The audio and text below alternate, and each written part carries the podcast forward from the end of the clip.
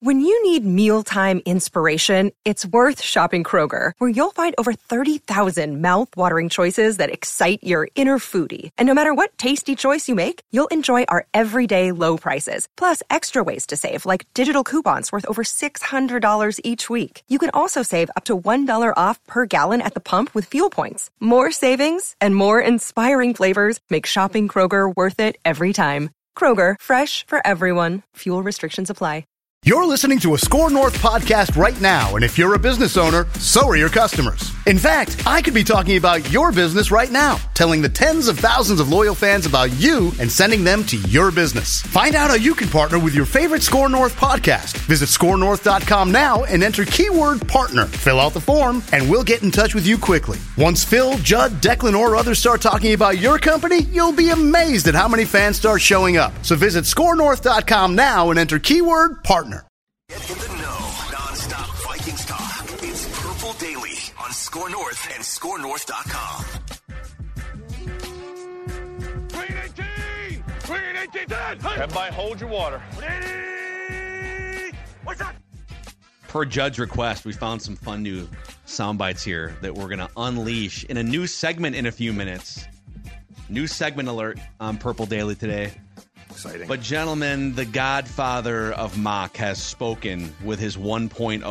I want a mock! Mock! Mel Kiper Jr. I want to mock. Still clinging to that hair, too. Have you seen him on TV recently? It's like the forehead keeps growing every single year.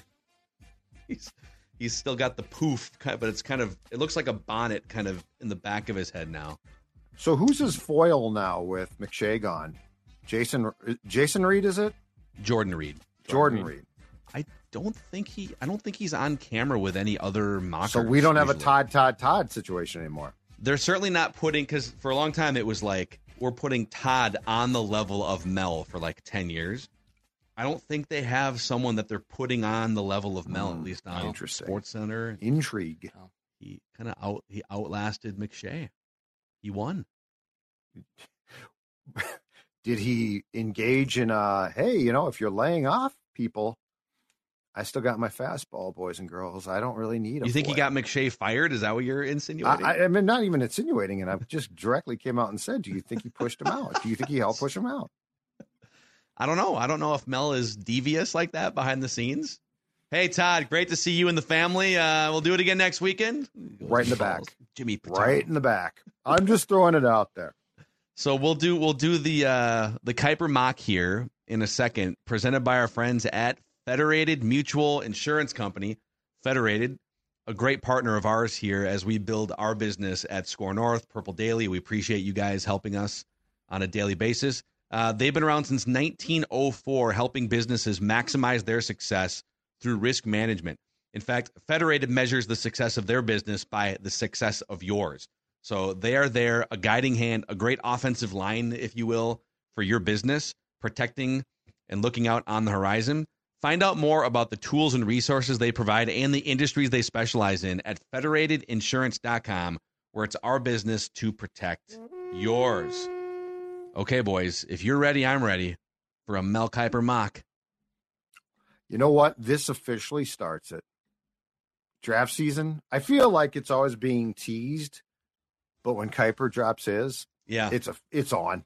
We can start now is basically what he announced. Right, today. Go ahead, boys. No disrespect to the Walter Footballs of the world, but the godfather of mock has spoken here. Exactly.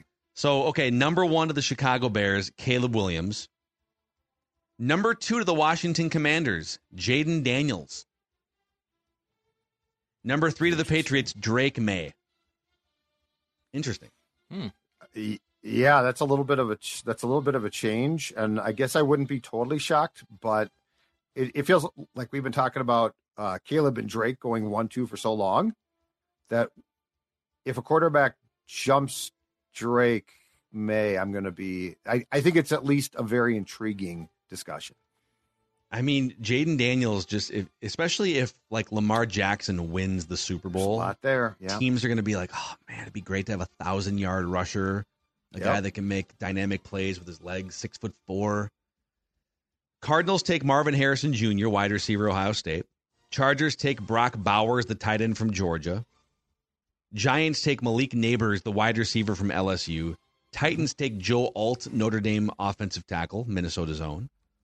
Falcons take the first edge rusher off the board in Dallas Turner from Alabama.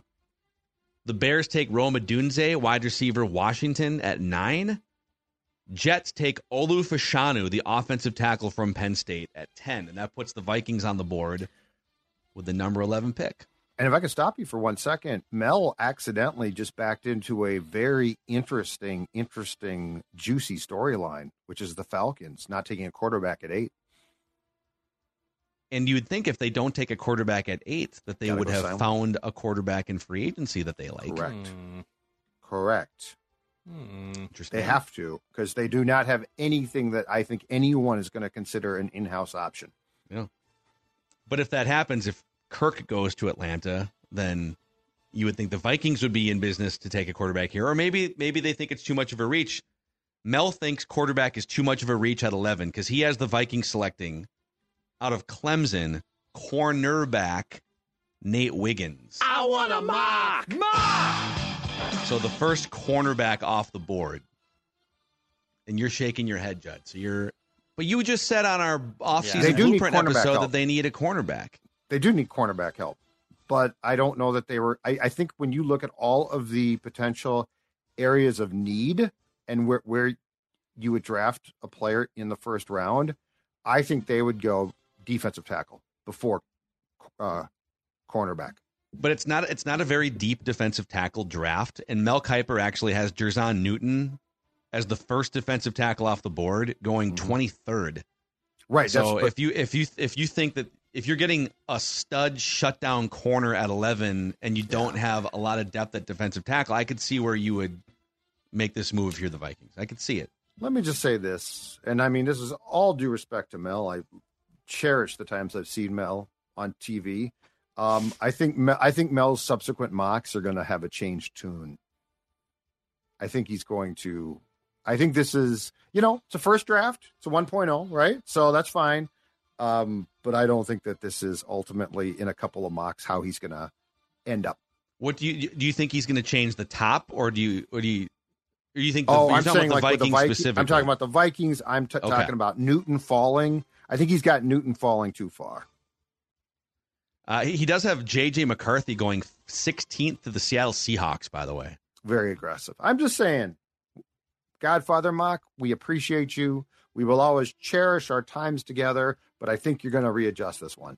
If this happens this way, it would mean in the second round, Michael Penix and Bo Nix are both available for the Vikings to either just draft with their 42nd pick or they can move back up. Yeah.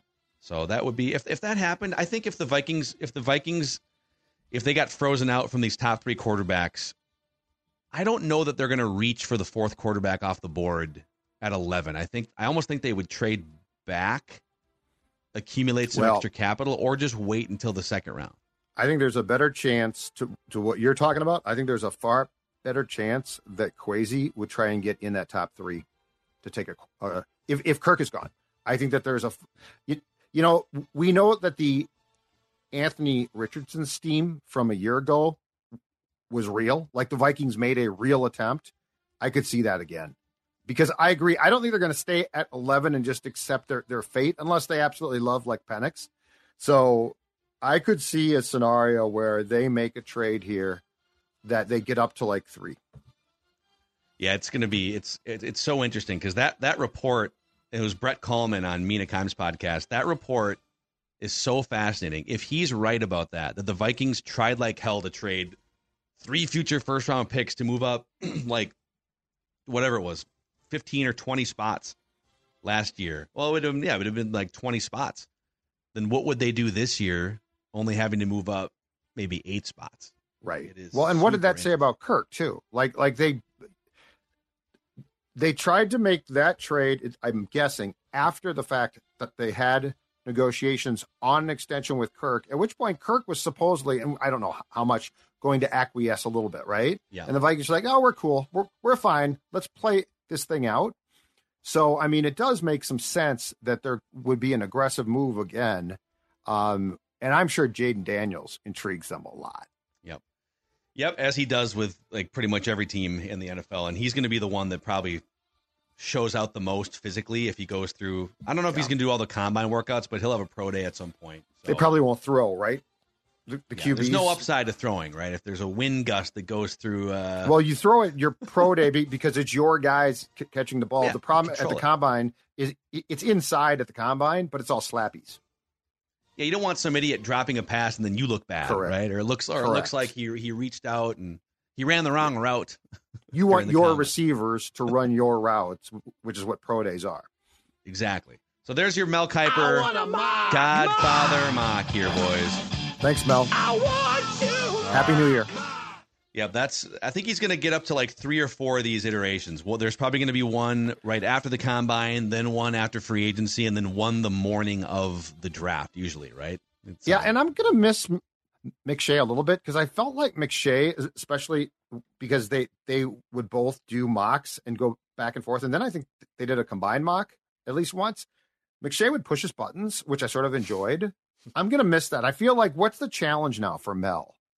Yeah, I agree, like, man. He's it's a monopoly. It's a mock monopoly now. And us old guys get stubborn. You know, we're like, well, this is how it's going to be. I like when the youth, like Declan, you know, chides me a little bit. I like that. Keeps me honest. They should put the guy from DraftBlaster.com up there. So it's like, welcome to NFL Live. Here we have Mel Kiper and we have Bill from DraftBlaster.com going head to head. Who's at the top of your tight end big board? Bill from DraftBlaster. DraftBlaster's got the greatest tagline of all time, though. The Thinking Man's Guide to the Draft. DraftBlaster.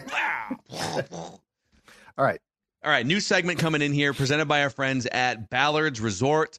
If you are looking for a great summer fishing getaway, boy, do we have the place for you. Ballard's Resort, situated on the south shore of Lake of the Woods. It's just a day's drive from the Minneapolis metro area, about 300, 330 miles, and you can be at the doorstep of this Canadian border, water and air, and you literally don't have to bring anything for the fishing. Everything is provided. There are U.S. Coast Guard licensed guides to help you find those 10-pound walleye. All of the rooms are fully equipped with air conditioning that time of year. It's very nice. Full-service bar, restaurant at Ballard's Resort. Book your dates before they fill up by going to ballardsresort.com. That's ballardsresort.com. Okay, boys, let's hit it. Everybody hold your water. What's that? Balls. Balls, green 18. Green 18. So we've been talking off microphone. Like, we want to talk more NFL. We feel like, especially this time of year, there's playoffs going on. There's free agency. It's off-season speculation. Is there a place where we can carve something out once or twice a week on Purple Daily? And, like, what do we call it? Like, a place we can put a few different hard-hitting, fast-paced topics, and we're calling it The Hard Count. Green 18! Green 18! The Hard Count. Everybody hold your water. Hold your water, Judd. Well, I got to hold my water. Hold your water. Recording. Don't jump. We're still recording. Oh, yeah, that too, yeah. Don't jump, yeah. Well, please hold that water for at least another 15 or 20 minutes if you could. We don't need to see that on the YouTube channel. I've got a few questions from around the league and maybe even outside of the league that I want to hit you guys with. We'll start with this one. Are you rooting for or against the Lions this weekend? This is this is the #1 Vikings podcast in America, in the world. Yep. Are you rooting for or against the division rival? I am rooting against them. I can't stomach watching the Lions win a Super Bowl before the Vikings. I can't do it. I can suspend a lot of my fandom belief with a lot of the 4 teams that we talk about and cover and are fans of, at least at some point in our lives or even in our adult lives. I cannot see the Detroit Lions win a Super Bowl before the Vikings, or I am going to lose it. I am absolutely going to lose it. I would not have an enjoyable Super Bowl Sunday if that's the case. I don't think I would. Judd? This is tough. So I tweeted this, and a bunch of course, Vikings fans got very pissed off on Sunday, but I feel good for Detroit fans, like the Lions fans have been through, and they might be obnoxious. All football fans are, okay? I don't necessarily like how Detroit plays. Like, the kneecap thing is sort, you know, and don't forget, he did not play, but Dan Campbell in 2009, his last stop as a player, tight end, the Saints.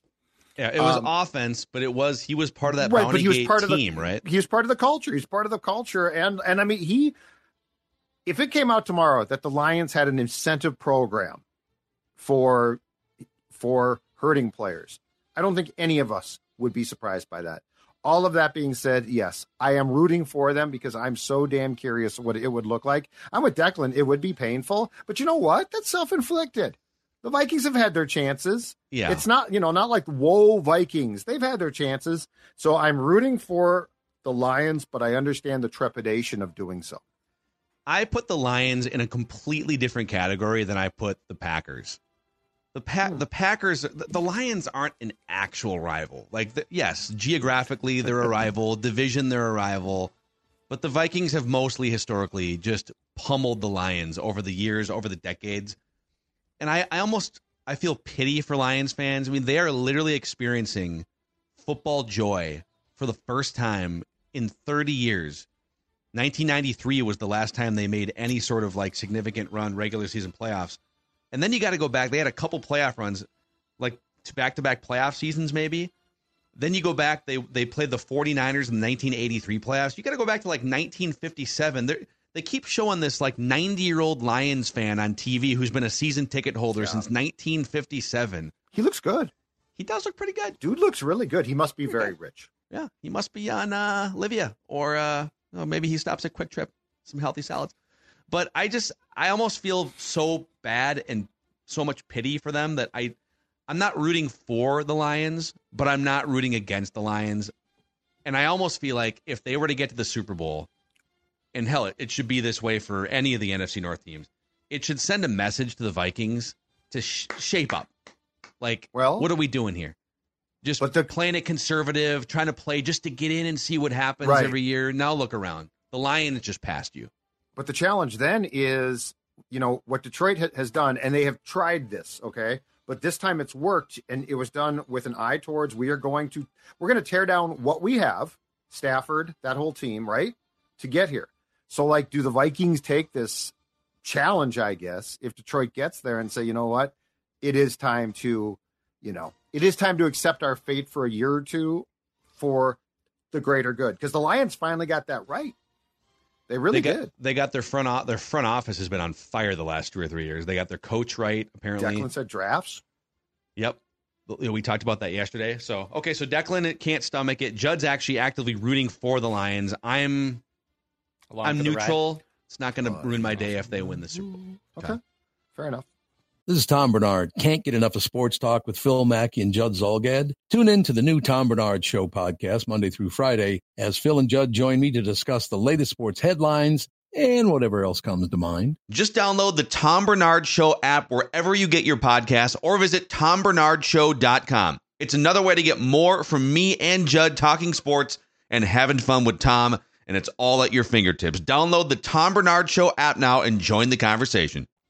Next question here on The Hard Count. Everybody hold your water. What's that? How do you guys feel about the fumble touchback rule that we saw on display again on divisional round weekend? I feel like we talk about this once a year, and I think we all agree it's a ridiculous rule. In the case of in the case of Hardman on Sunday, I don't even know that he was trying to reach out to score. He was basically going down and within it started to bobble the ball. Here's what I think, because I understand the thought that it should be punitive. Like, I don't love that, but I get that. But I think that the league agrees it's too much so. Like, you shouldn't lose the football. Because if I fumble at the 50 and it dribbles out of bounds, I don't lose the ball. So, it sounds like from a report I saw last night from our guy Jeremy Fowler that this is going to be discussed in March. Like, the competition committee is going to address this. If the Chiefs had lost on this, right? It was the Chiefs-Buffalo game, right? If the game was decided on that, guaranteed that rule gets overturned this offseason. How about this? How about the ball goes, if you fumble out of the end zone, the ball goes to the 20. So even if you're back on the 1 yard line, it goes to the 20. It goes back to you're still in the red zone. Yes, it's punitive, but it's not as I just think it's ridiculous that this is the only place where if you fumble out of bounds, you just lose the football entirely. Would you get a new set of downs? Let's say it's second down and goal from the 1 yard line. Oh, interesting. And you run to the pylon, you fumble out of bounds. It goes back to the 20. Is it now third and goal? Or maybe, is it first and 10? I could see it being third and goal. I could see it being I have no problem with it being punitive. I just don't think you should lose possession of football. Yeah. I try to think about this too, because at one point I thought, well, maybe it should be a loss of down. But then I'm like, well, if it happens on third down, then it the other team still gets the ball. And then what's the point of so you can only do it on first and second, and then you get one more shot. So I kind of like Judd's idea. I think you move the ball back, but I don't believe the team should possess the ball without ever possessing the ball. It doesn't make any sense for the opponent to get the ball if they never physically possessed it. So yeah, I would change it. I would move it back, whether it's to the 20 or even the 10. I would at least give the team the chance to make up for it. Yeah, I think it should either be this move back to the spot of the fumble, like when the ball left your body or left your hands, or I kind of like where Judd's going. It should, okay, cool. It's like when you're playing bags, right? And you got to hit 21 on the nose, or you go back to 15 or 11 or whatever it is. Make you go back to the edge of the red zone, and maybe you don't get the new down and distance. Maybe it's I don't think you should. If it was second and goal, now it's third and goal, and you're at the 20. Right. Mm-hmm. So your punishment is basically now you're probably going to have to kick a field goal instead of a touchdown. Right. But you don't lose the possession entirely, which I have never gotten an explanation of why this is a rule. There's got to be some is part of it that, all right, it's, think about now it's third down, or if it's fourth down, and let's say it's third down and goal, and you're getting tackled and you're about to go down and the drive's about to be over, and oops, I don't know. I'm trying to think of reasons the Vikings, why... with Jefferson in week 2, right? In Philadelphia, this cost them a possession at which he almost scored. I would have far preferred to say, okay, in that case, first down at the 20. And the argument of, well, then don't fumble. Well, then also don't get in a car crash if you don't want your car told out. Well, but it wasn't that's the dumbest thing. That can't be it either. Right. They shouldn't have to get the ball if they never possess the GD ball. It doesn't make any sense. Okay, next one here for you guys. Green 18! I've seen a lot of Vikings fans in cope mode here just watching these playoff games. Josh Allen suffers another miserable playoff defeat, and so I have seen a lot of Vikings fans. Josh Allen, no Super Bowl rings. Kirk Cousins, no Super Bowl rings. Why don't you guys pile on some of these other quarterbacks? That my question to you is, how would you explain Josh Allen to a casual fan of sports that's just getting into the NFL? What should be said about Josh Allen? Well, as a quarterback, he's a marvelous talent as far as what he can do. But I would explain him in the playoffs as this. I think it's very comparable to, it's more old school because guys don't necessarily stay with teams as long now. But this reminds me of what happened to the Utah Jazz. It reminds me to a certain degree of what the Bulls ran into. They finally got over the hump with Jordan with the Pistons, right? We used to see this it feels like we probably saw this a bit more in the National Football League in the 80s and 90s. But I would say Josh Allen is a phenomenal talent who has, unfortunately for him, largely run into one of the greatest quarterbacks of all time.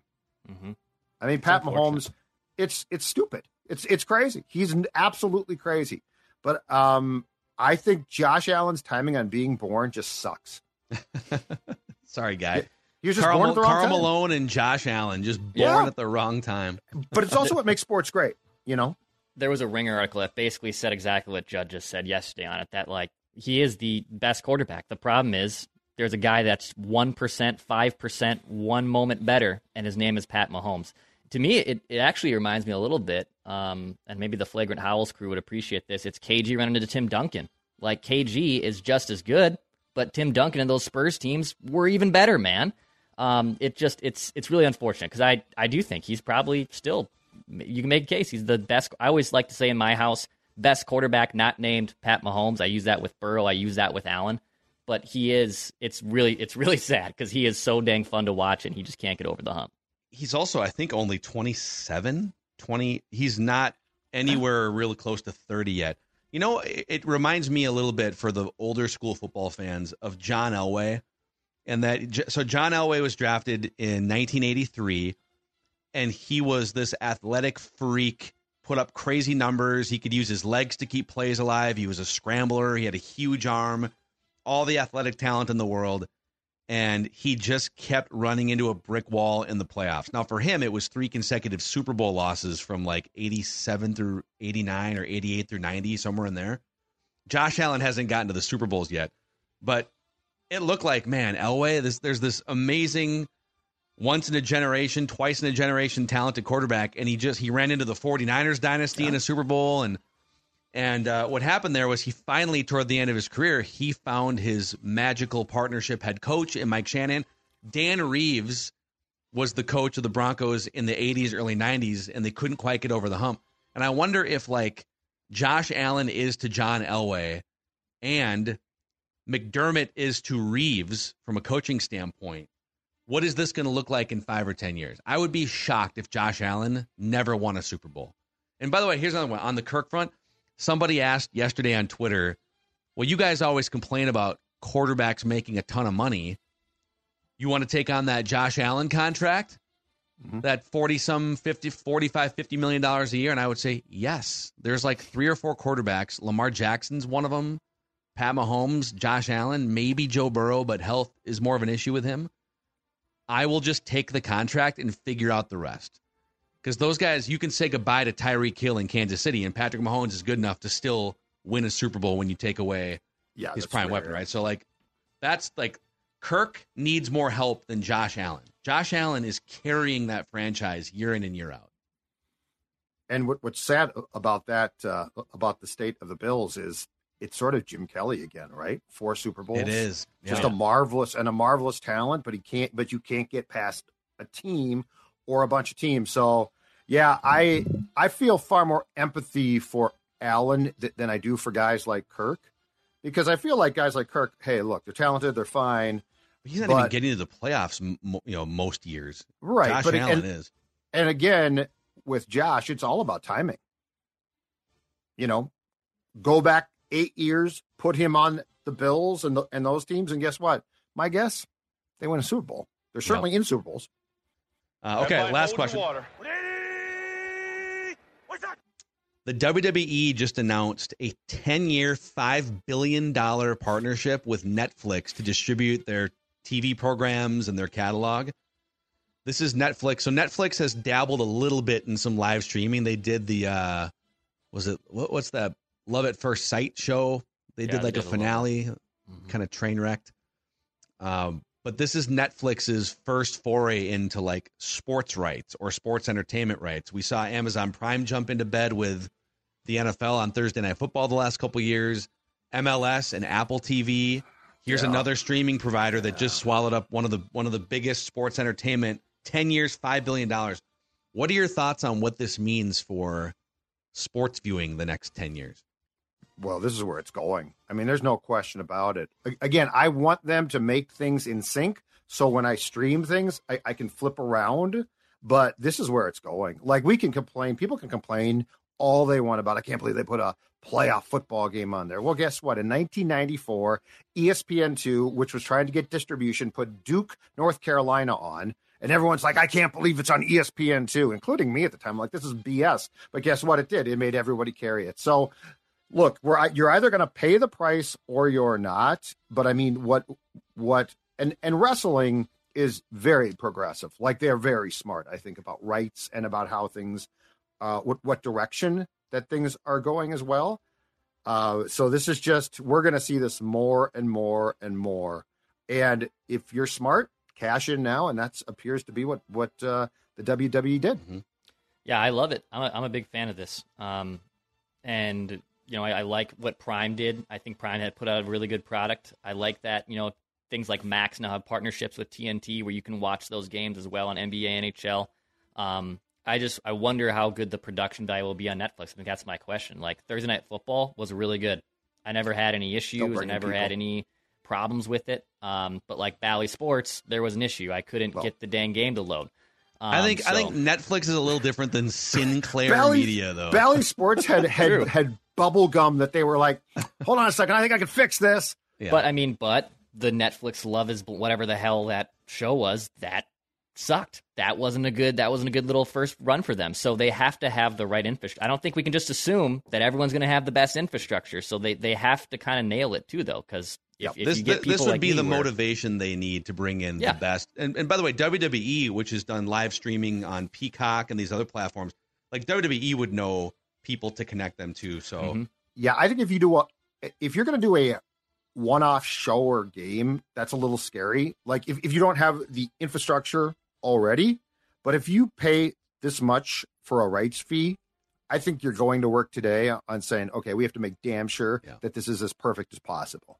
It's just, and it's funny because like these Amazon and Netflix, they're looking to probably overpay what some of the more traditional platforms would, because they want, it's a war in the trenches with these companies now. They want you to watch. I mean, the Chiefs game, Chiefs Dolphins game was put on Peacock and people got pissed. But like for Peacock, I haven't seen that. But Peacock probably got it was probably their biggest subscriber day in the streaming platform's history, right? Mm-hmm. Yep. And I think so. The majority of folks that I saw who were pissed off were like, well, yeah, but they're going to subscribe and cancel. Well, that's not really the point. The point is that you're now aware. Like there's so many streaming opportunities now. People are now aware of you, and even if they subscribe for a day, guess what? They look at your catalog. So now your catalog's in front of a bunch of eyeballs. So there's a long play here, but this streaming, this idea of who knows about streaming?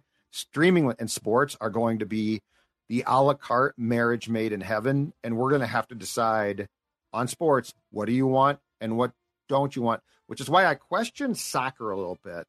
I don't know that MLS was strong enough yet to take their product away because, just don't care. WWE has a stronger brand and audience and the NFL, than MLS, right? They're already embedded. So I think you have to be careful with this one. But, and Bally's is, hey, can we fix this? No. Okay, Joel, I'm knocking off. Bye. Yeah. And then it's like USA Network was the one that carried. And USA Network used to carry even more sports and different things. But, what happens to a network like that now? If you took NBA off Turner, if you took NBA off TNT, for instance, so they're just curating movies, I guess. And but I think eventually they're going to start to die. I agree. I think the blueprint for how this is now going to start to play out, and it's going to take time. But if you guys recall, about a year and a half ago, NBC Sports Network was dissolved. Yeah, they just shuttered it, went away, and they moved. They moved soccer to Peacock and USA for now. Yep. And more of it's just going to Peacock. So I think we're eventually going to see the longtime cable networks like that just get shuttered, and it's going to go to streaming. Yep. So, all right, there's the hard count on Purple Daily. Daily Vikings Entertainment. We just want the Vikings to win a Super Bowl before we die. That was a Godfather mock edition of the show here. We'll see you guys tomorrow for some Write That Down predictions.